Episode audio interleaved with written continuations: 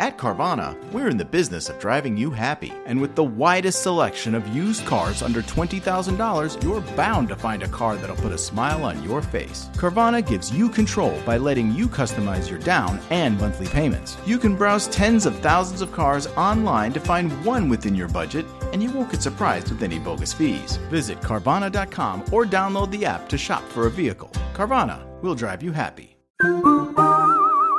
Availability may vary by market.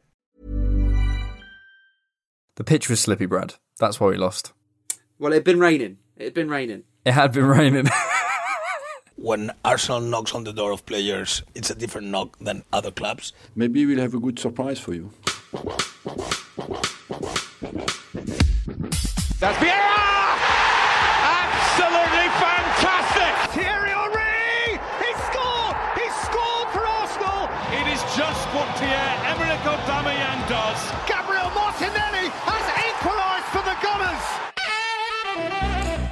Welcome back to the Unai Emery Loves Club Merch podcast with Alexander Moneypenny and my very, very, very good friend.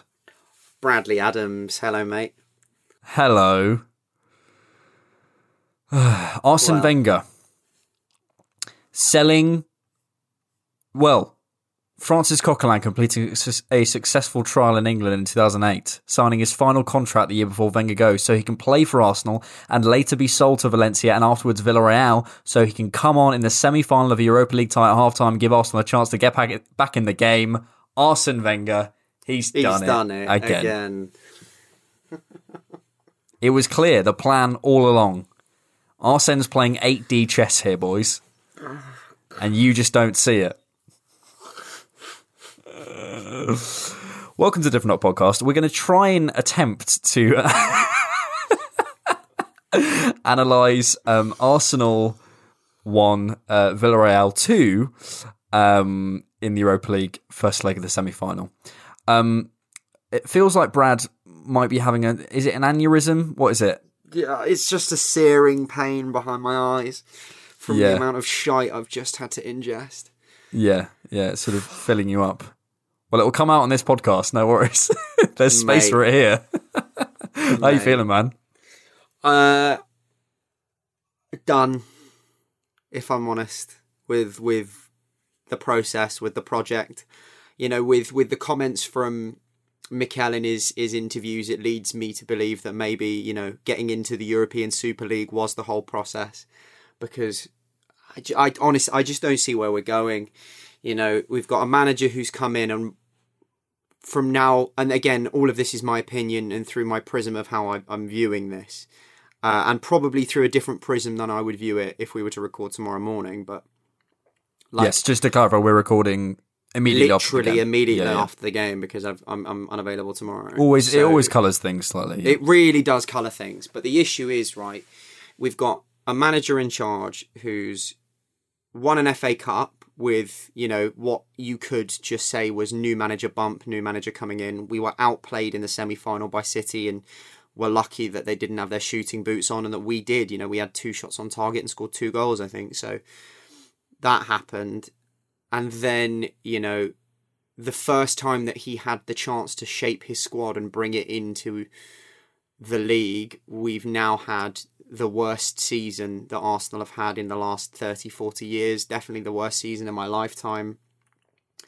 Uh, we're currently being we, we we tonight were outplayed by a manager that we sacked that because he wasn't good enough, who had a team with arguably less talent in it performing better than ours. And for me, it's just getting to a point where I go, Mikel is not getting the best out of these players and he's not learning from his mistakes. And arrogantly, we went into this game tonight without playing a number nine, thinking that, you know, we could be some kind of pseudo city. And I think hmm. that that is that, that is what we I for me have come to realize is that you know I just think Mikel Arteta is like an Aldi own brand Pep and he's trying to do the things that Pep does but one can't do them and two can't do them with the quality of players that he's got Yeah. and the issue is is the kind of statement of a good manager is he can go in and improve a team at no matter what quality. You look at Bielsa at Leeds, he's gone in and turned a championship level squad because don't get me wrong, certain players in that club are fucking dross. There's a reason they got slapped 6 1 by United at the beginning of the season. Like, some of those players are absolute dog shit and they're above us. You know? It's. That is the kind of moniker or the kind of. Um, the proof of a good manager is that no, it, that it doesn't require the tools, and that's something that's been levied at Pep so much is that he hasn't yet been able to win a Champions League without the best player in the world. And I there I and I was having a conversation with one of our listeners, Alex, over Twitter, uh, and I basically just said, um, you know, Spurs have just sacked their manager a week before a cup final because if he won the cup, there is talk that after, especially after Conte managed to successfully sue Chelsea for more money for wrongful dismissal after his sacking from them. And apparently, it was in his contract. Uh, you know, I sent you that um, leaked Jamie Redknapp Yeah, WhatsApp. That apparently yeah. it was in his contract that if they were outside the top six, they could sack him and pay him less and they they've currently got pretty much a free run at Ten Hag. They could try and tempt Brendan Rodgers. All of these managers. They they won't get Brendan Rodgers, but yeah. No, I- I don't think they'll get Brendan Rodgers because I I don't think they'll pay the money. I think that you know Leicester don't need the money, so they'll go to Spurs and they'll say you can give us thirty million. And that Spurs will say no, but Ajax is a different story. Ten Hag's been there a long time. He's got a proven European track record, and okay, yeah, you know, um, it's a weaker league, but it's a weaker league where two seasons ago he got Ajax to the Champions League semi-finals and within touching distance of uh final. And I am just getting to the point where I, I I'm starting to question why we haven't abandoned ship yet. Because things are really really dire and the same mistakes are happening. And they're they're and again you know we hit a decent vein of form in December but how much of that was Mikel being forced into playing certain players like Emile Smith Rowe who then just seized their opportunity because at the time Gabriel and Willian had COVID issues and they couldn't play. So, how much of the situations that Mikel has benefited from have been his own doing? Because what it seems to me is every time that he's deciding something when it comes to our patterns of play, it's not working out for us very well. We've just been played out by a man who, quite xenophobically, a lot of our fans and the English media hounded out of this country with a worse squad. You know, Raul Albiol's 35 for Christ's sake. And we didn't say to Nicolas Pepe, I want you to sprint at him. We made Spurs' fourth choice right back in Juan Foyth look like Cafu tonight. We didn't Who's got learn number from, eight on his back, even more Mate, offensively. Disgusting, disgusting. we didn't learn from Richarlison, I voice noted this to you, tearing apart Granit Xhaka. Yet Chukwueze is one of their most kind of promising and, mo- and most dangerous players, and we decided to play the least athletic person in our team at left back. There is no process because for me, there is no progression other than lucky breaks because every time I see an opportunity for Mikel to learn and Mikel to grow and to kind of um, tap into this potential that we are so often lauded with, you know, he has potential, he's a young manager, give him time. He fails to make that step. And how often do we uh, for how long do we rely on that thought that he might once come good? It, it just reminds me of theo walcott.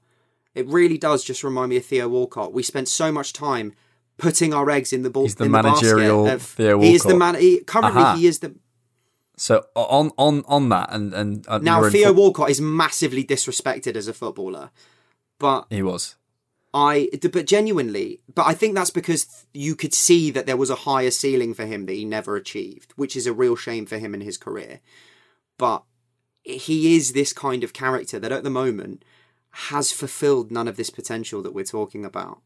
And I, and when you have people around you and clubs around you making serious decisions like sacking their manager, who'd a manager who'd won th- three was it is it three Champions Leagues or two Champions Leagues and three Premier Leagues? You know, is one of the most successful managers in history. They've sacked him, it's we- we're in the same situation that we were when we when we had Emery last season when it came to kind of the point where we sacked him where we were looking at it and Spurs were looking at Pochettino and Spurs sacked Pochettino and got Jose in and we sacked and I wouldn't want Jose because I think that just goes against the morals and traditions of everything this club has ever stood for hmm. but I I, Yeah. I as somebody who wants Arteta to succeed and I've I've even though I've had points where I've said maybe he needs to go because I, I don't know if he can change this and maybe that will just give us a bump.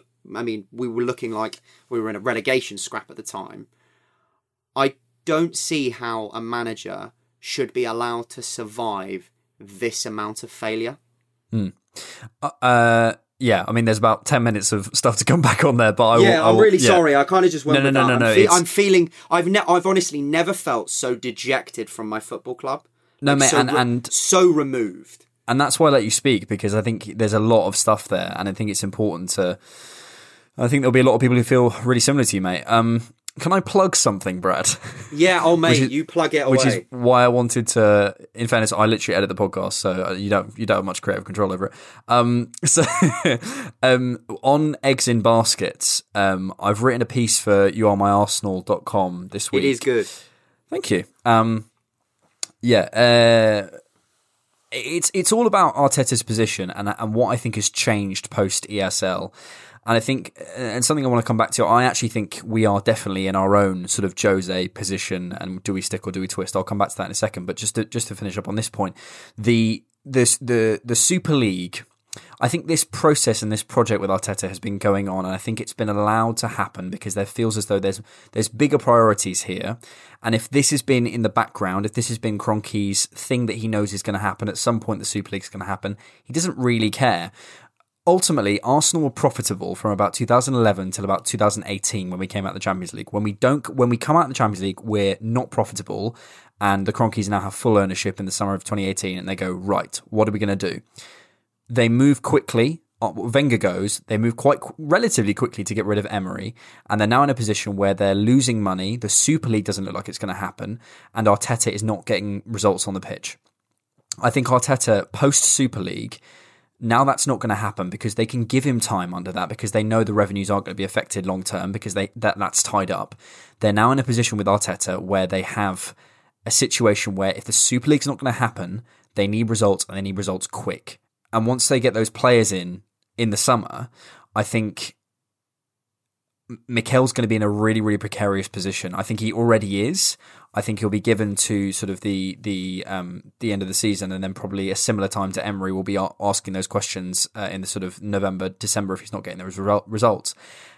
I think we're in a different position to Spurs, but we have our own similar situation in a stick or twist kind of thing, where it's how how much further do we go? It's it's do we cut our losses? Do we expect this thing to come good? There's more precedent with Jose that it that it sort of goes south. We don't know with Mikel. Maybe that's an even worse position to be in. But I think the um the other thing the thing that you said at the beginning about the process, I believe we're now in a very very different position post ESL not working from the Kroenkes. I think Mikel is in a much more precarious position now. Um, and I, I wonder whether they pull the trigger if he doesn't win uh, the uh, win the Europa League. I don't know, but I think Mikel's kind of and I, and I speak about it in the in the article. Certain things that he's done that feel long term, you know, sending Saliba out, sending Guendouzi out, you know, his treatment of Martinelli, his treatment of Willian, all these sorts of things, you know, allowing Mikel to make those mistakes, I think now become the the tether becomes a lot shorter. Yeah. Um, yeah. And to bounce off of that, I think the Super League is going to happen at some point, or a, a variation of it. You know, these people are venture capitalists; they're billionaires. They will find a way to, and whether that's promotion, relegation, any of this bullshit, they will find a way to make it happen and to get more money. And we're already seeing slight parts of that with the kind of Swiss style model reform of the Champions League with two legacy spots Yep. being added. You know, so it, uh, that it's more about the interim and between now and then. Being out of the Champions League is a massive hit, but then being out of the Champions League and out of the Europa League is an even bigger hit. And you know, I think all of these billionaire owners were fucking idiots and thought that that because I I don't really think it was fan power that stopped it because you know at the end of the day all of these people own the clubs they can do what they want with them. They care more about people's money in dubai. And um, i was watching the kickoff for the um, chelsea not chelsea for the city final. I think it was a city final. And rory on there made a really good point about they don't want like regular season they don't care about season ticket fans. They want It's not where the revenue is. they want Josh from Dallas to come over with his six kids and each of them buy a, an authentic replica shirt for a hundred pound in the store and then you know that's where the money is and that's where this is going you know and it was no surprise that with the ESL there'd be a point where you know certain away games would be played in Dubai or would be played hmm. in the US because they they'll charge three times the ticket price in the US because Josh from Dallas never gets to see Man United or Arsenal play, so he's willing Josh to pay that Dallas. money. What's he like? And now that the 350 million a year or whatever and the COVID relief bounce and everything from the ESL doesn't exist, I really agree with you that the the ramifications of Mikel's decisions for the last six months really will start to hold more weight. Hmm. And hmm. for me, I just I I think one thing that I think is really important is that we learn from certain mistakes that we've made in that there wasn't you know when when Klopp was going and when Pep was going and when that massive managerial shift was coming we were 2 years too late Yep. to kind of start a transition and it now feels like we are at the end of a managerial cycle. Hansi Flick's got the uh, the Germany job. Nagelsmann's gone to Bayern. Uh, Marco Rose's gone to Dortmund. You've got Tuchel now at Chelsea. Ole looks safe at Thingy, at United. You've got City with Pep, Liverpool with Klopp. The own uh, the only ri- like actual manager other than obviously Jose Mourinho, which I don't think we'd go for anyway, because if the Kroenkes ever hired an ex Spurs manager, there would be fucking riots in Islington. Don't think they care.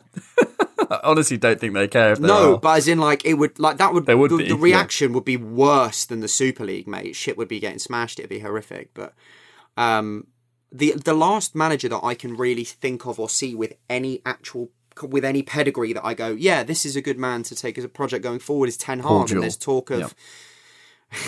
and there's talk of him going to Spurs at the moment. And one thing that I think is really important is we don't sit on this idea that Mikel's going to come good when we've had no evidence that Mikel's going to come good and let Yeah. the last manager of this cycle of manager shifts go Yeah. and end up stuck with Eddie Howe. Yeah. You know, It's Rafa it's Benitez. twist. And all respect, all Yeah. respect to Rafa Benitez and Eddie Howe. Rafa Benitez, I Rafa Benitez, I wouldn't mind in terms of stature because you know, champ. I'm pretty sure he won a Champions League, didn't he? He's a Champions League winner. I don't think so. I could Don't be wrong. think so. Let me look that up. Look that up. But a massive amount of pedigree. But the one reason I wouldn't want Rafa Benitez is he plays uh, a less attractive brand of football per se. Uh, and then you've got Eddie Howe, somebody who doesn't have the pedigree, could do all right on the offensive end, but can't def- coach a defence. Yeah, of course he did. He won the fucking Liverpool one. I'm such an idiot. yeah, he did, didn't he? Jesus. Um, Istanbul one. Christ. But you know, like it, I, I just it just feels like 2016 again when Liverpool started their rebuild, when everyone started to get things going again, and constantly we have just been left behind. And I just really hope that this time we don't get left behind. And look, I I've wanted Mikel to work from the start. You know, uh, whether by hook or by crook, I wanted this project to work because you know, not only do, do other people speak so highly of him, but um, he just generally speaks well of the game. But there's a difference between speaking well of the game and in practice actually being a, a good and successful manager. Yep. And look, there are Ten Hag has his hang-ups, and I, that's what I was discussing with Alex on Twitter. But I and I think it is again because we're recording after the match, and I just feel so exasperated by the whole thing. Like I genuinely have never felt so dejected and um just detached from the club. Like it, like it feels like there's nothing good I can support about this club any at the moment. You know, because I can't champion the fact that. What about the kits. Brad? The what about the kits? kits? What a They'll bring out another kit that reminds us of the good old days. Yeah, they'll bring out another banana kit that would remind us when we were actually successful. Right, mate. We should. I, I, I completely Actually agree get with you. into the game. and I think there'll be a lot of people who really, really empathise with your, your feelings tonight. And um, it's tough, man. It's really tough. We're we're in a very, very precarious position. We have to be extremely careful how we make, these next few steps. And I think you're right. Um, yes. Anyway, Arsenal. How do won. you feel, mate? Are you are you all right? Uh, How are you feeling? I know I've just talked for basically like what thirteen out of the eighteen it's- minutes we've been recording. But how I- are you I- feeling? I think no, it's it's it, it's fascinating because I I really. I think everyone who listens to this podcast regularly knows I'm a, I'm a massive sort of Arteta disciple and I'm a huge fan of the way he communicates. But I was uh, interestingly, I was having this discussion with my with my partner this evening. It's like, is the difference between Unai and Arteta just the communication, or like you know just just just what I get from Good hair, watching like a nice press hairline. conferences and you know and nice teeth in the in the second season. Do you know, like, what is it like? You know, Yeah. like, and and I think maybe there's a, there's a certain element of you know there was some dog football under Emery, absolute dog, but there's been some dog football under Arteta, and I think It's- it's, it's really important to say difficult as to know. well. Just because, like, when we say like this isn't us saying that we think that Emery was good enough. And we, I still think that Emery should have gone. It's just Yeah. now I'm tending to put Arteta in the same kind of bracket where I don't think he's good enough as well. Do you know well, what I mean? yeah, it's it's Arteta would have gone for for for uh, uh, Emery would have gone for less than Arteta's done, hundred percent. Yeah. Oh god. Yeah, and I 100%. and I understand there's a certain you know upside to Arteta. There feels like a, a bigger thing there, and I actually do. I think if I was pushed, I'd stick behind that. But in moments like these, you really, really question it, and, and you know, and hopefully we'll look back on these and go, you know, this was a, all part of the process. But it's difficult to see that right now. Um, so yeah, Arsenal won, Valencia two. Um, I, I think whatever happened this evening, it was going to be a big night for Pepe. Um, I was kind of sat there before the game, hoping he was watching that video of you know the one of Unai Emery in training where he goes, "Gun, gun, okay, Yeah. gun, gun, gun." um, I might, I might play that instead of me doing it, just because probably best. the, the, the, the, the thing about this, the thing, the, commitment. thing that I like, it's not even that. It's like it was so bad under Emery that like I, I there's this tweet or, or a screenshot of this tweet that always goes around, and it's um he got sacked after the Eintracht Frankfurt game. I remember this so well. They scored, and an Arsenal fan tweet tweeted at Arsenal like "get in" because they just thought that he was finally going, and that genuinely that just oh fucking hell! It yeah, yeah, just reminds you it wasn't. It was. I know it's not all sunshine and roses on, from the previous guy. Like it was fucking abominable. it was bad, But- and the fact and the fact that we're we're considering you know the, the comparison is is fascinating. Actually, there's a really good article in the Athletic that talks all about um, the differences in their management and the differences in their style, and talking about how much better sort of uh, a a managing up and managing down Arteta is. There's talk of you know Emery, and again as you sort of refer to, you know the the the the communication issues, and it's not communication just linguistically. It's communication in terms of you know how you how you uni- unite a group of players. How do you listen to your backroom staff? All these sorts of things. yeah. That that that's the communication things. Um, yeah. Um, why was Martin Keown? This is the big question of the evening. Why was Martin Keown wearing pinstripes like he's in Bugsy Malone? Oh mate, I, I One don't the- know. I was I was watching. You're watching. I was watching an illegal s- stream with you know. Where do you get these? Surely they just stream BT. I don't understand why you're. St- why are you streaming? No, because uh, I think I, I don't know. I just I go on a website. I click on I click on the link, and it normally I think Oh. because I want to know the end of this? I think it's because obviously I think BT and all of that and the English ones have a lot more security around their systems, whereas I think Okay. In a Like CBS in- and it stuff. it- yeah, it tends to getting- yeah it, it I either get American or Middle Eastern Yeah. coverage. okay. And so I'm not gonna lie, sometimes I do love just listening to the Middle Eastern coverage. They're It's so obsessed, aren't they? They love it. it- The passion Yeah, that they commentate with is unbelievable. Yeah. Like it puts Gary Neville and fucking to shame. That was good. I love Steve McManaman. Um, the I don't to clarify. Um, yeah, he, looked, he he was also Martin Keown always stands with his neck. Watch him. He stands with his head like a little bit too far from his body, so he just looks so uncomfortable. Literally exactly like that. We're on an audio platform, so this is difficult. Anyway, let's get on the fucking football. Right, Let's do it, um, mate. Fuck me. 24 so- minutes. Let's go. lineups. Um, we had Lionel Messi in the false nine. Come on, come on, that's quite good. Yeah, we in Bayern we have uh, Robert Levan Lewandowski. You know Robert Lewandowski. Lionel Messi. No, okay. Uh, Smith Rowe started out at false nine. Um, we've had discussions before on this podcast, whether you choose to believe it or not, Brad, that that I've suggested Pepe um, going in at striker. Through the middle. Yeah, um, and you know they were kind of interchanging throughout the game. Uh, what do you think Arteta's thoughts there were? Like, what's what's that about? I mean, obviously there's the options of Martinelli at centre forward. There's the option of Nketiah. Why play that sort of fluid system? And we're looking at I the don't um, know, mate. I can't. I can't. No, genuinely, I look- can't tell you. It's it's well, looking at the average position network, it's sort of almost like two two tens and two people on the outside. There's no focal point. I think that really, really um, limited us through the game. Um, yeah, it, it was. He's it's- basically so carbon strange. copied what City have been doing without Aguero.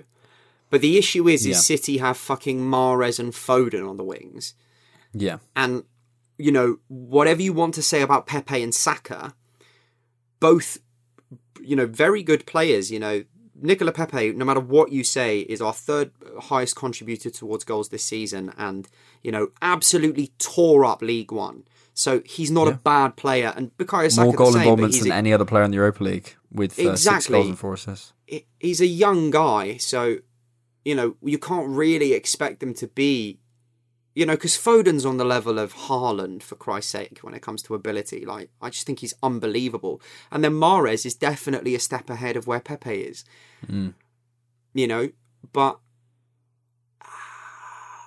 it's arrogance for me. You know, he's tried to carbon copy a system, or at least implement a certain amount of it when we do not have the reason that that works for Pep is because half the time Cancelo doesn't play at left back or right back. He plays in the centre of midfield, and then one of their central midfielders pushes up into that mm. kind of false nine centre forward role. Whereas the difference is what's happening is Smith Rowe is playing in the like the ten role rather than that false nine role, which is it's there, there and so it just does create this disconnect. And when you have a, like a serviceable striker on the bench in Martinelli, who whatever you want to say about him has come on and at every point he's come on this season has changed the game to not give him a run out and an opportunity for the sake of it is what it feels like. Again it, it does it does just baffle me you know, because I don't think we would have minded dropping Smith Rowe and having uh, Odegaard in the middle, Saka on the right, Pepe on the left, and Martinelli up front. I think that would have been quite exciting. But Hmm. I it think- just led to this system where we didn't have our first shot on target until we got a penalty in the seventh. Yeah, it was like Pe- minute. Pepe and Aubameyang at the end, or only two shots on target. I think, Yeah. so, and something uh, kind of overall, my feeling on this game is like the. It feels as though we're trying to play a style of football that we're not, we're not ready for, and you know, I watch Villarreal and they play a very. They have clear, you know, ball carriers. They have players who can beat a man on the on on the outside, and they they don't push up and they use their ball carriers from the middle. They're the sort of Parejo and they're, they're both of their fullbacks are decent ball carriers as well, and they use that and they and they basically took advantage of the fact that Arsenal won't get close to anyone, and it really worked for them. And what I what I feel in terms of our our position, what we were trying to do is that sort of you know ticky tacky stuff around the box. And I think that works when you have a focal point. That works when you have someone in the middle who is who is going to be that hold up man. And you know, yes, okay, you know, Saka and Odegaard playing these nice little interchanges. They don't do anything. They don't they don't lead anywhere. Yeah. And if you and if you have no one in the box who's a physical presence, if you have no one, so you know, if we're going to do that to get a crossing opportunity, or we're going to do that to get a shot off, and you don't also don't have any central midfielders who can shoot, you fucked yourself. And then also in build up, we are missing Xhaka massively, and I understand that that's a sort of separate issue. But like we miss that structure, and I think you know we'll get onto the performance of Dani Ceballos this evening, but not having someone and, and watching Partey try and run that midfield on his own, he can't. He's surrounded by four or five guys. Valencia overload the midfield, win the ball, and run at us, and it works for them. That's and that's all they needed to do. And and it it felt so um, it felt so obvious watching what the Yeah, issues are, and and and I don't know. It just It just feels like so many games this season where we've gone, Spurs are going to sit back and hit us on the counter. Let's prepare for that. We haven't prepared for that. yeah Do, do you know what I mean? It, and this is Yeah. why I think I feel I am so, you know, I'm I will support Arteta and the team in every game that he is in charge of. But for me, I think it is time to, especially with what's going on, move on. mm-hmm. But regardless, you know, not nullifying and a like not at least having a game plan to nullify the fact that Villarreal are going to get the ball and run at us, and not learning from our mistake of having Xhaka get turned inside out from Richarlison again has just led it's led this game to be the exact same as Everton, where we have a clear weakness, and you know Cedric, whilst not good with his left foot, would have at least done a more athletic job and is more defensively sound at points yeah than Xhaka.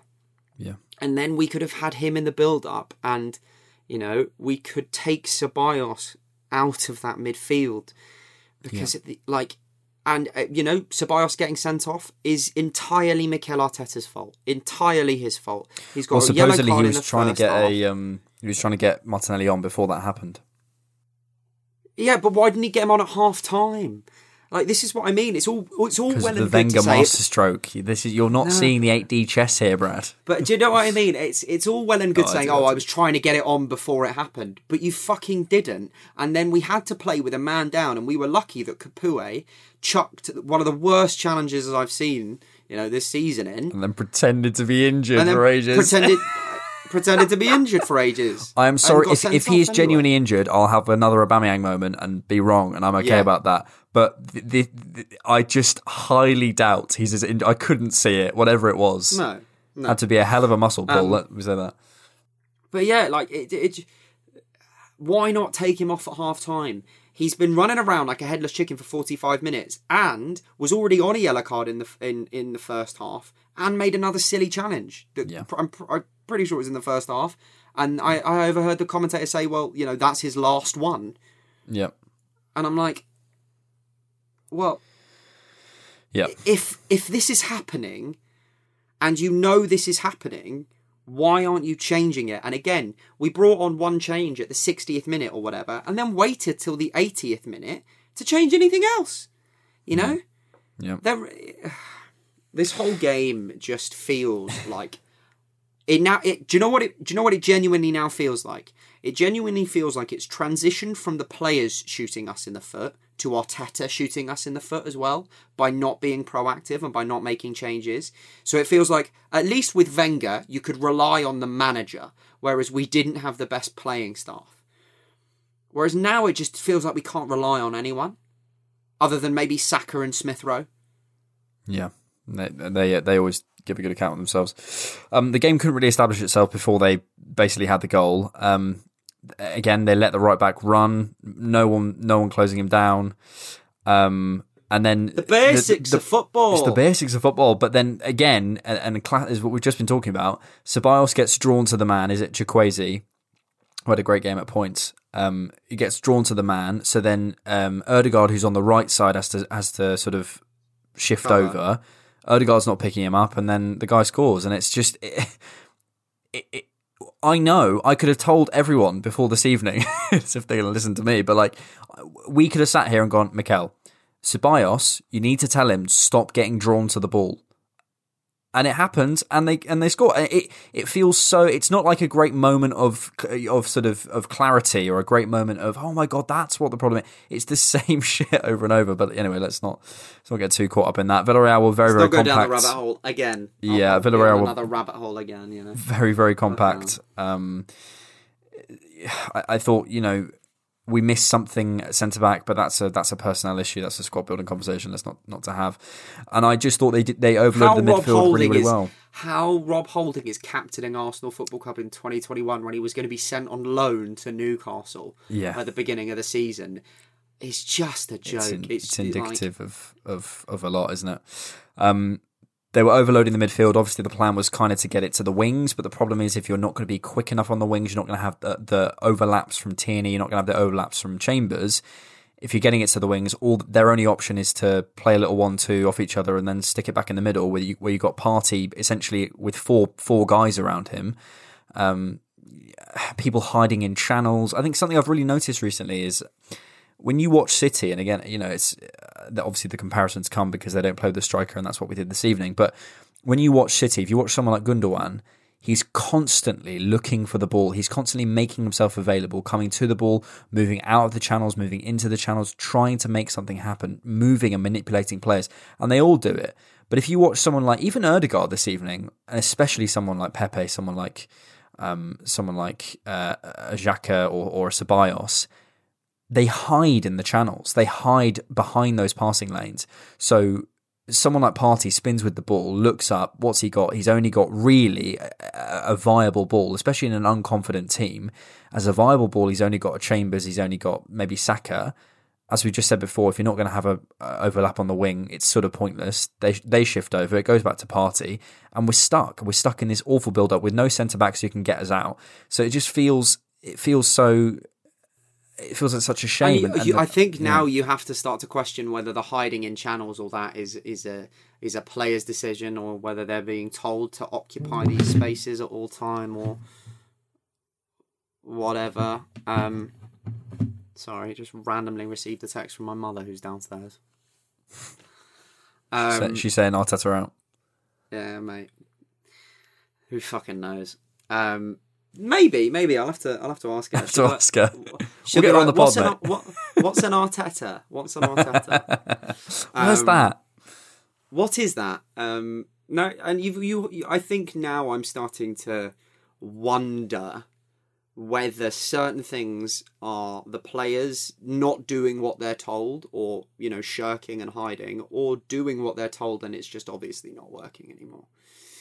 Um, yeah, and just the lack of any presence in the center of the park just just meant that all we did was you know just that wonderful little u shape that we're so used to seeing over and over and over again where you know we we the fact that we haven't been able to create a shot on target until we're given a penalty against a man who was famed when he was with us for having a shaky defence and conceding a shitload of. Sh- we conceded 20 shots to Watford when he was our manager. 20. And we didn't XG, get one on target. our XG this evening is 1.27, and but our penalty was 0.78 of that. So, yeah, it's it's it's a shame, and I, I think there was you know some, there was some nice build up at, at, at points, but again, and there was some you know Like you have said and like we've said though, build up doesn't matter if if it's Exactly. not going anywhere. Exactly, and and and I also, you know, with this thing of this sort of U-shaped football that we seem to be playing at the moment, with this lack of penetration, this lack of centrality, without fullbacks who can get you somewhere. When you know that's happening, you have to coach your side to to change it up. Maybe don't press as high and allow the runners to, to do their work. Maybe, um, you know, try balls over the top. Maybe stick three men in midfield and try. You've got to try and, and create some triangles. You've got to try something. You can't just stick There's with no the same thing. There's no versatility. There's no versatility, and that is the big issue. Yeah, You know, and- that's and we one Mm. thing that we laud City for. We laud City for the fact that they play beautiful football out of the back, but then a couple of times this season, you know, I think it's um, Ederson's got more assists than Tiago this season or something stupid. You know, because he'll just spot a long ball over the top onto, you know, Raheem Sterling and play a pinpoint ball. There is no versatility in this team. It is plan A and plan A only. And when plan A doesn't work, so we lose or we draw. And that just happens again and again and again. We're just stuck on this merry-go-round where, look, do I think if we had better players, Arteta would be doing better? Yes. Yeah, But I do think that's as much of an indictment about Arteta as well as the players. The fact that he needs better players than the one he's got. We've got Pierre Emerick Aubameyang, who, you know, has won the Golden uh, Boot in this country and and beaten, scored 13 goals in his first 10 games and beat Robert Lewandowski to a to a you know who is the best striker in world football to a Golden Boot in Germany. You've got Martin Odegaard, a famed prospect. Saka, brilliant. Smith Rowe, brilliant. Thomas Partey, who's been to a Champions League final. You know, you've got a goalkeeper last season who was our player of the season, I'm pretty sure. Or, I don't know if it was the season before, but like, who- had was lauded for, for ke- keeping us out of the mud for so long. You know, this is not a bad team. Like there are good players in there, and there are players that have been playing a lot better, and we just have to start to question whether that's down to the coaching or whether that's down to them. Villarreal have won have won twelve and lost none of their last thirteen Europa League matches this season. Uh, they got the second goal. Um, again, uh, from a set piece, the guy whips it in. Free header, Nodded on. free header. Um, Pablo Mari should be picking him up. Isn't he? Sort of has got his back to him, or he's slightly offside, and then it's just this sort of Leno doesn't come for it, and yeah. and nor it- does he cover the back post angle, and then nobody picks up the guy. So ob- and it's a centre back as well. That's just that's the thing that pisses me off. If you're thinking at a corner, right, who are probably going to be the most dangerous people that you're going to want to pick up from this set piece that's normally about heading? It's the centre backs. It's the defensive midfielders. It's the fe- it's the people with physical presence who will jump and try and land a touch on the ball, and nobody is picking him up at the back post. But we're marking Paco Alcacer, who's like five foot six. Where's Yerry Mina? Um, Where is Yerry Mina? nine foot nine Yerry Mina needs to be in our back line from now on. Twelve foot fifteen. Um, yeah, It- That would it- be it- thirteen foot one, mate.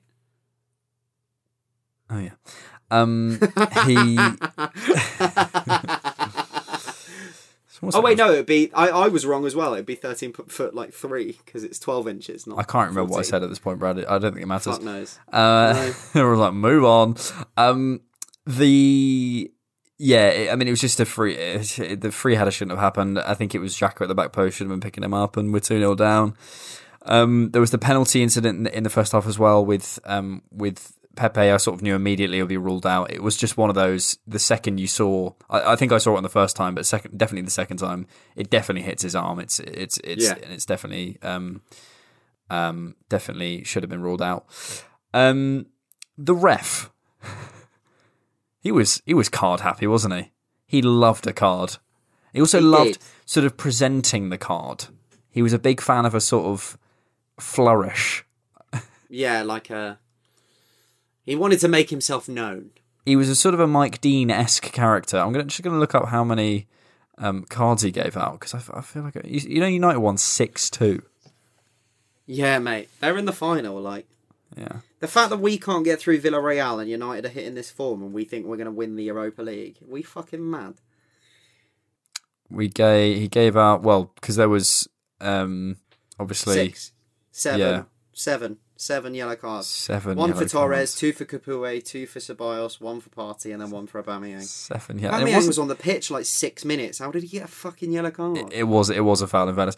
The the Didn't even realise he got on a yellow card. yeah, it was it was it was fairly it was he, he was just very card happy. I think he was, and, and it didn't feel like one of those games. Um, it felt like a little bit like the referee was trying to make it about him, which is a shame. But um, yes. Anyway, came out the second half. Um, we'd obviously had some kind of instructions to get it down the sides. It felt like we were really focusing down the sides, and Chambers and and and uh, Pepe and Xhaka were starting to combine a little bit better down the sides. Um, but yeah, I just felt this real sense that when we're we're trying to play this football that isn't isn't for us, and as much as you know, Pepe was working harder and there was more defensive contribution. Felt like we were getting back quicker. Felt like we were getting in the shape quicker. Felt like we were trying to help each other out a bit more, make ourselves a bit more available. All the problems that we talked about in the first half. It's still this same.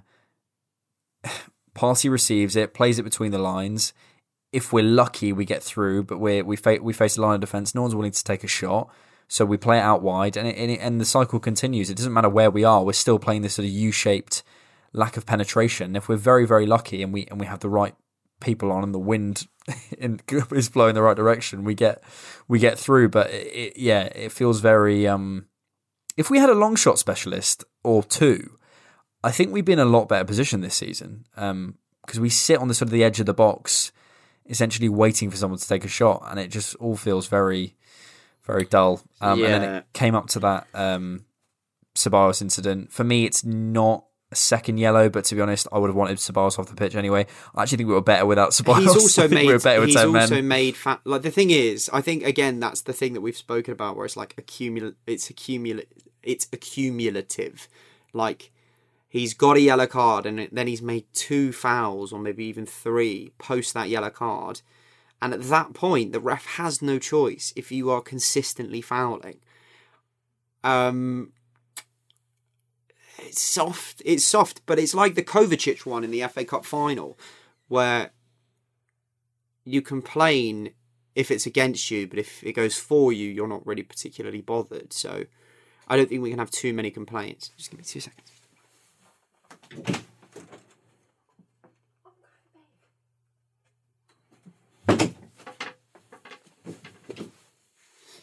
Um, where where where where were we?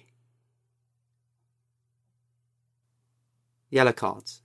Yellow cards. Well, the, Yellow the foul, cards. the Ceballos foul. Yeah, the Ceballos foul. So I think we're unlucky, but at the end of the day, it serves Mikel right for not making the change, for being so stupid to leave him on. So it's soft, but it's it's one of those that sometimes goes for you, goes against you. But hmm. Yep. at least it ended up being, you know, 10 v 10 rather than 11 v 11. And at the end of the day, at least one of their better players in Capoue and our worst player in Ceballos are banned from the next game. Yeah, I, I would I think, I, I think that's a positive to look for, is that maybe we'll see Xhaka come into the centre, Cedric at left back, and they won't have Capoue.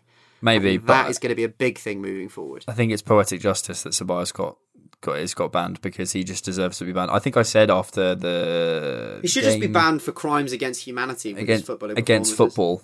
He honestly, mate, there was the game. Was it the Slavia Prague game, the first one where he he nodded the ball over his head and they Oh went no, through? no, no, was it Benfica? That was um, ben, was it Benfica? Yeah, it was or Olympiacos. It might have been Olympiacos, maybe, yeah.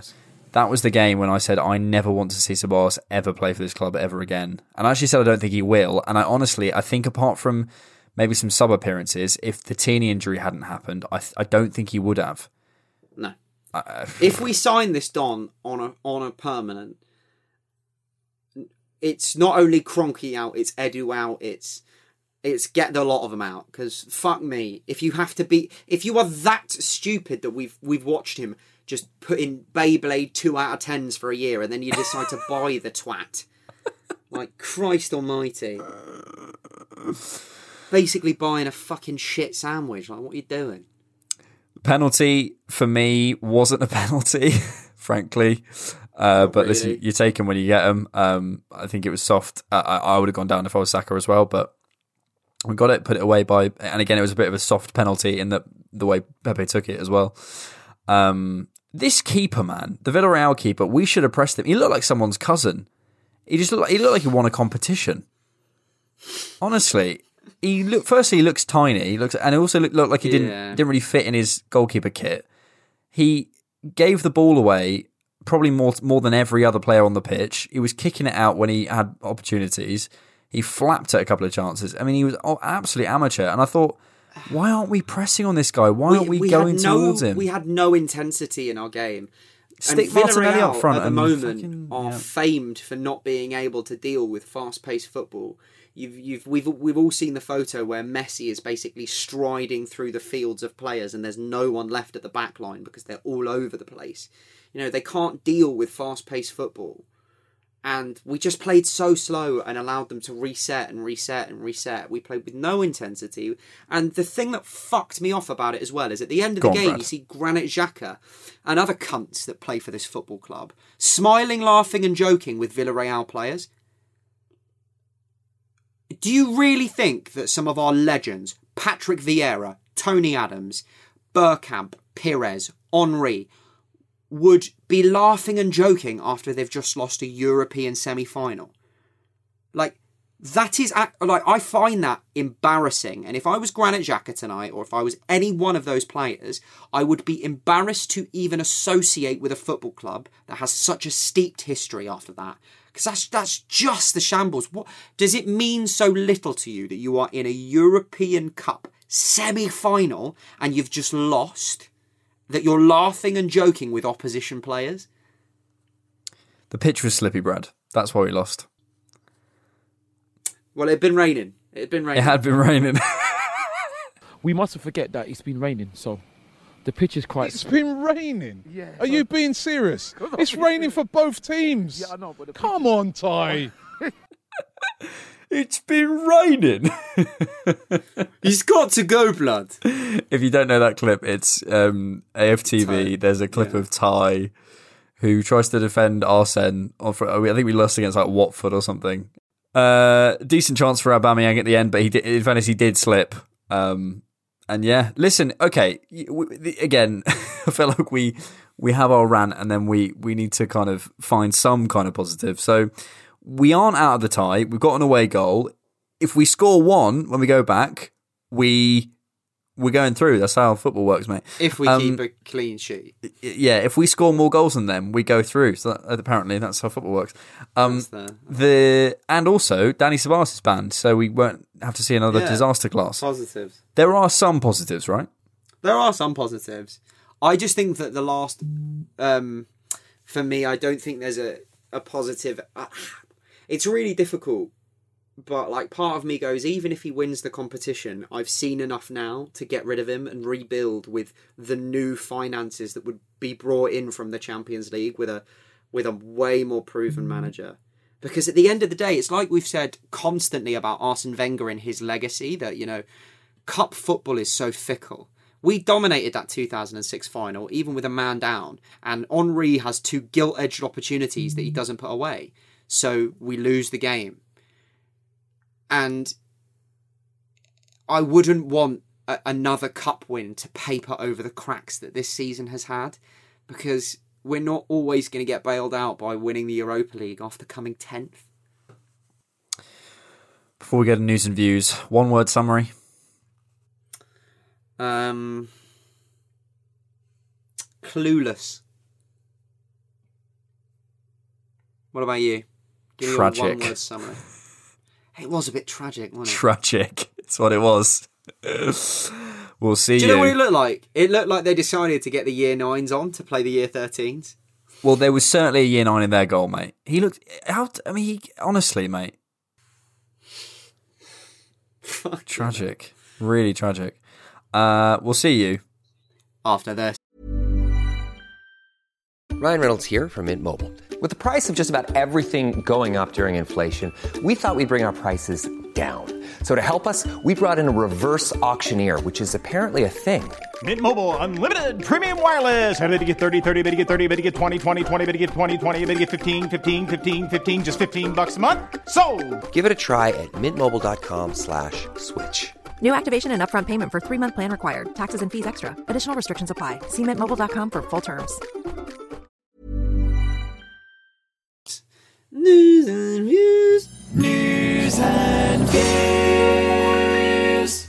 Welcome back to News and Views, where we give you all the news and all your views, but mostly ours. Just a quick reminder that if you do enjoy these pod- enjoy these podcasts, you can support us on Patreon and buy me a coffee. Links are in the show description. Yes. After the story of the game, we have to take it because we are in the tie. We are alive, and with the circumstances that developed during the game, it put the tie in real danger at some stages. Uh, Arteta on ESR as a false nine. It's the decision I made, thinking that it was the best way to play, but the game was conditioned after four minutes, so it is difficult to assess whether it could work or not. Conceding the Fuck set piece as well changed it. Arteta on Ceballos. Obviously, we talked at half time that we had to be very careful. There was already a tackle very early in the second half, and I was going to take him off, but by the time that Gabby was ready to come on, that action happened and he was out. That is a joke. That is a joke. Oh, we conceded in the fourth minute, so we can't see whether the false nine worked. Piss off. It obviously didn't work because it doesn't matter whether it, it wasn't working in the first place. Like, that's just bullshit. In the first place. It's just excuses. It is that is just the fattest excuse I've ever heard. Oh well, the system that I put in place meant that we conceded within four minutes, so we couldn't see whether the system that I put in place actually worked. What the fuck are you talking about? A great, a great I- I- question. I- do you know what I mean? Do you know what I mean? Um, uh, and on the Ceballos thing, take him off at half time, mate. If you're having if you're having have words to telling him to calm down, don't let him go back on the pitch and do the fucking same thing again. Like, if Twitter dons, if Twitter nonces can be tweeting out that Ceballos needs taking off before he needs sending, before he gets sent off, right? And our own manager can't see this. What level of manager do we have? He's pissing me off at the moment, man. Fuck this, like bullshitty trying to twist that. Do you know what? That is classic Jose. That is a classic Jose move to go. Well, we conceded in the fourth minute, so we couldn't see if my good work actually worked.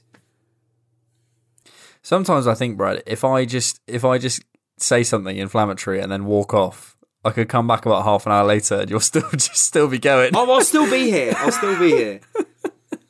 What maybe what I should do is um, uh, my internet's broken, so we're having to um, record on a on a different thing. Um, so I'm thinking maybe I'll just put a picture up on FaceTime and then just leave. See what happens. Come back in a couple of days. There'll still be steam coming out of my ears, my friend. Um, okay, Brad, I wanted to uh, close up the show with a, a question. Yes. Uh, and it's around the loans. Um, what do we do with the loan situations, both in and out? So, what do you do around Matt Ryan? What do you do around Ceballos and Odegaard, the guys on loan with us? And what do we do about Mavropanos, Saliba, Guendouzi, and Torreira? I know there are others. There's, there's you know, Daniel Ballard and stuff, but sort of major first team guys. Uh, we just have to start making some definite decisions around these people, and whether that be to sell them or to bring them in. And this is th- th- this is fifty percent of why I want Arteta gone at points because I'm like, well, we've got Saliba out on loan, we've got Mavropanos out on loan, we've got Guendouzi out on loan, and we've seen Saliba be absolutely balling at Nice and you know there's rumors that Zidane's been taking a look at him to possibly try and persuade him to go to Madrid you know and we've seen that Guendouzi's Really? had a good season yeah but I mean he's a very young prospect and if you think if he goes in there and waits 2 to 3 years plays cup competitions he's willing to do that the reason he's not willing to do that at Arsenal is because he's got Rob Holding in front of him it's a bit different when you've got like the likes of Varane and David Alaba as the two people who are in front of you in the pecking order but um, we just need to start making some definite decisions. We need to, if Torreira's not it, he needs to go on a permanent. If uh, we like Matt Ryan as a backup goalkeeper, we need to bring him in. If we like Odegaard, we need to bring him in. If not, we need to be looking at targets now. We need to be clinical. We need to be thinking, are these people going to serve us in the future? Is Saliba going to come in and play for us and be good for us? He should, but whether he is or not, because of whatever vendetta certain managers might have against him, then okay, just sell him, get the money, reinvest. That, but again, that's why I, 50% of me just wants him gone so he doesn't do stupid shit like that. But we need to to actually stop farting around and being in this like namby pamby like half in half out market where we're borrowing players we need to be imagine if we'd have got in a Bissouma or we'd got in a even just like a a, a Soumaré like a slightly younger player not got a lot of Premier League experience who could have spent the last 12 months bedding into this squad rather than bringing in Dani Ceballos who has spent another 12 months here for no reason and will now go hopefully fuck off back to Madrid and play for Real Oviedo or some or somewhere but we, we we just need to start and actually create a core of this squad because so many of the team are a bit flimsy as to whether they're going to be in or whether they're going to be out. Ryan Mavropanos. Uh, Ryan is p- a perfectly fine backup, and I would bring him in. But if it, is, it all depends Good on header what's of the going on ball as well. Leno. yeah, mate, knock one down. Um, all depends what's going on with Leno. So, you know, and if we're looking to bring another keeper in permanently, do we want to keep Leno as the backup rather than Ryan? Or do we want to bring in a younger profile keeper and have him learn under Leno? All of these decisions are kind of weird around Ryan, but with Ceballos, I think we need to send him back. With Odegaard, we need to sign him if possible, but if not, it's not the end of the world. You know, if they're demanding 60 million for him and we're only going to spend fucking 80 million in the summer, there's no point. Doesn't improve our whole squad enough. Um, with Saliba, he needs to be brought back in and playing first team minutes ASAP. The same with Guendouzi. Guendouzi's done more on loan at Hertha Berlin than 60 70% of the Arsenal midfield have done this season. Whatever, whatever you know, disciplinary issues you've got, you've got a player in there who's captaining, you know, the France under 23s to the fucking Euros for Christ's sake, and has helped Hertha Berlin st- stave off relegation. So he's doing more than what we've currently got. Uh, Torreira, if I'm honest, I think we should let him go back to Boca Juniors if we can, and if the finances are right. But it all just depends, doesn't it? But we we don't know what El Terrorist Mikel wants to do. So El Terrorist. Yeah. Bit harsh. okay, Brad. We'll finish All off right, the mate. show. Oh wait, no, no, no, we can't finish yet. Why? What opinions do you have upon the loans, my friend? No, I, I, I, I didn't add to it because I, I love this. it's so, it's so good. You're just like setting me off. yeah, just winding you up and letting you go, mate. Fucking. No, I, I basically agree with you. I, I agree on all the loans. I think, um, yeah, Saliba's got to come back in somehow. I think Mavropanos I would sell because I think he's at a good price now. I don't think he's right for us long term. Um, Torreira I would sell if we get a good good fee. Guendouzi I bring back for another season, give another contract, try and integrate him. Uh, I'd keep Ryan. I'd try and keep Odegaard and Dani Ceballos. I would send to the moon. I would literally, I would literally send Dani Ceballos I would actually on pay Virgin Galactic Dani tomorrow. Ceballos' like first class ticket back to Spain tonight if he agreed to never play for this football club again. I would get my credit card out right now and pay for it. I'm not. I'm no bullshit. I would do it. It'd be first class in EasyJet, but at least it's first class. First class on EasyJet. You get three centimeters more legroom. And um, they don't spit on you as much. The the hostesses. That's They nice. uh, It's really thoughtful of them. yeah. right. Mate, have you ever flown one of those budget airlines where you genuinely feel like you're going to die? Do you know what? So I, I had like a three month spat with Vueling. Do you know Vueling? I remember this. I was remember this drama school. raging. I mean, genuinely, it was like the worst experience of my life. Basically, long story short, don't ever fucking fly with Vueling. They're a bunch of lying pricks. Anyway, I'm definitely angry about Vueling and not Arsenal, 100%. Yeah, Um, I've got a, I've got I've got a different story I'll tell another time about um, trying to catch coaches in in fucking Bosnia to Croatia and genuinely thinking I was probably going to get murdered by someone. Ed and Jacko. Um, okay, it's the, only, it's the only, it's the only, oh yeah, was hiding Zez, round the the only people. I know from Bosnia. Uh, we're going to finish the show as we always do, Brad, with Arsenal trivia. So last time I asked you which former player uh, succeeded Bertie Mee in 19, uh, 1976 at the age of 34 as the youngest Arsenal manager to date. Do you know that, Brad? I guess George Graham last time. That was Yes. wrong. I'm going to guess Herbert Chapman this time. It was Terry Neill.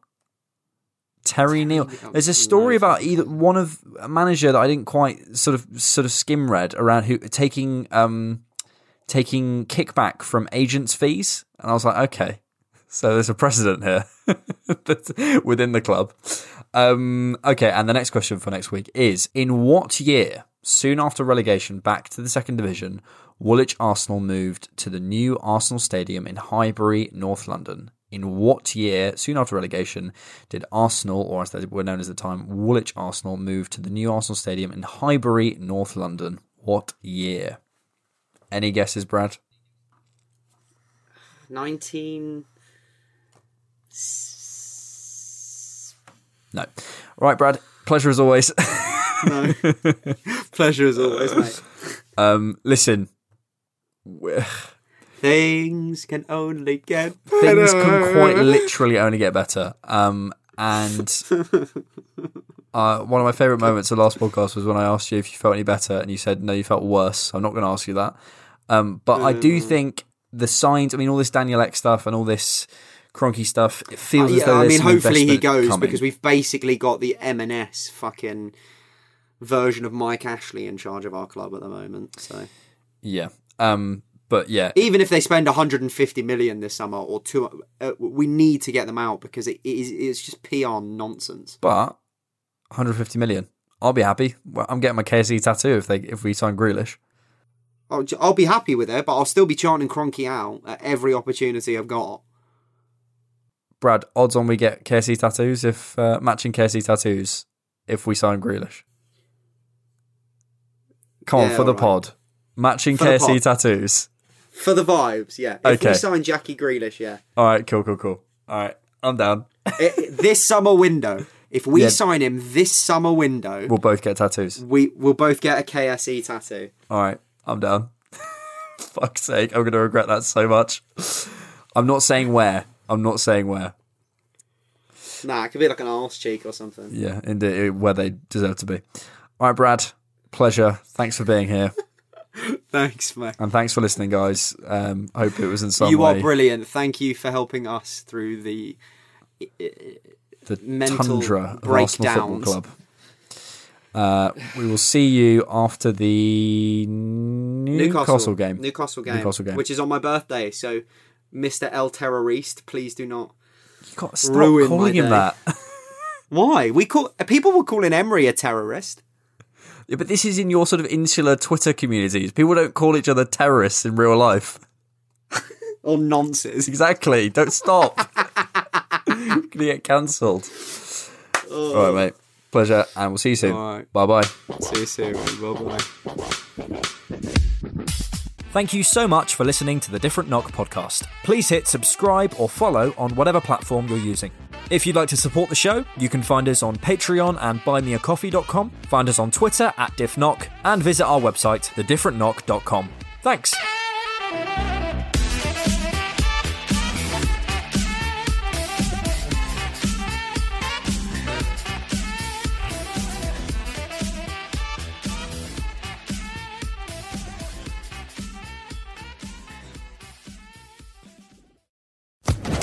Social Podcast Network.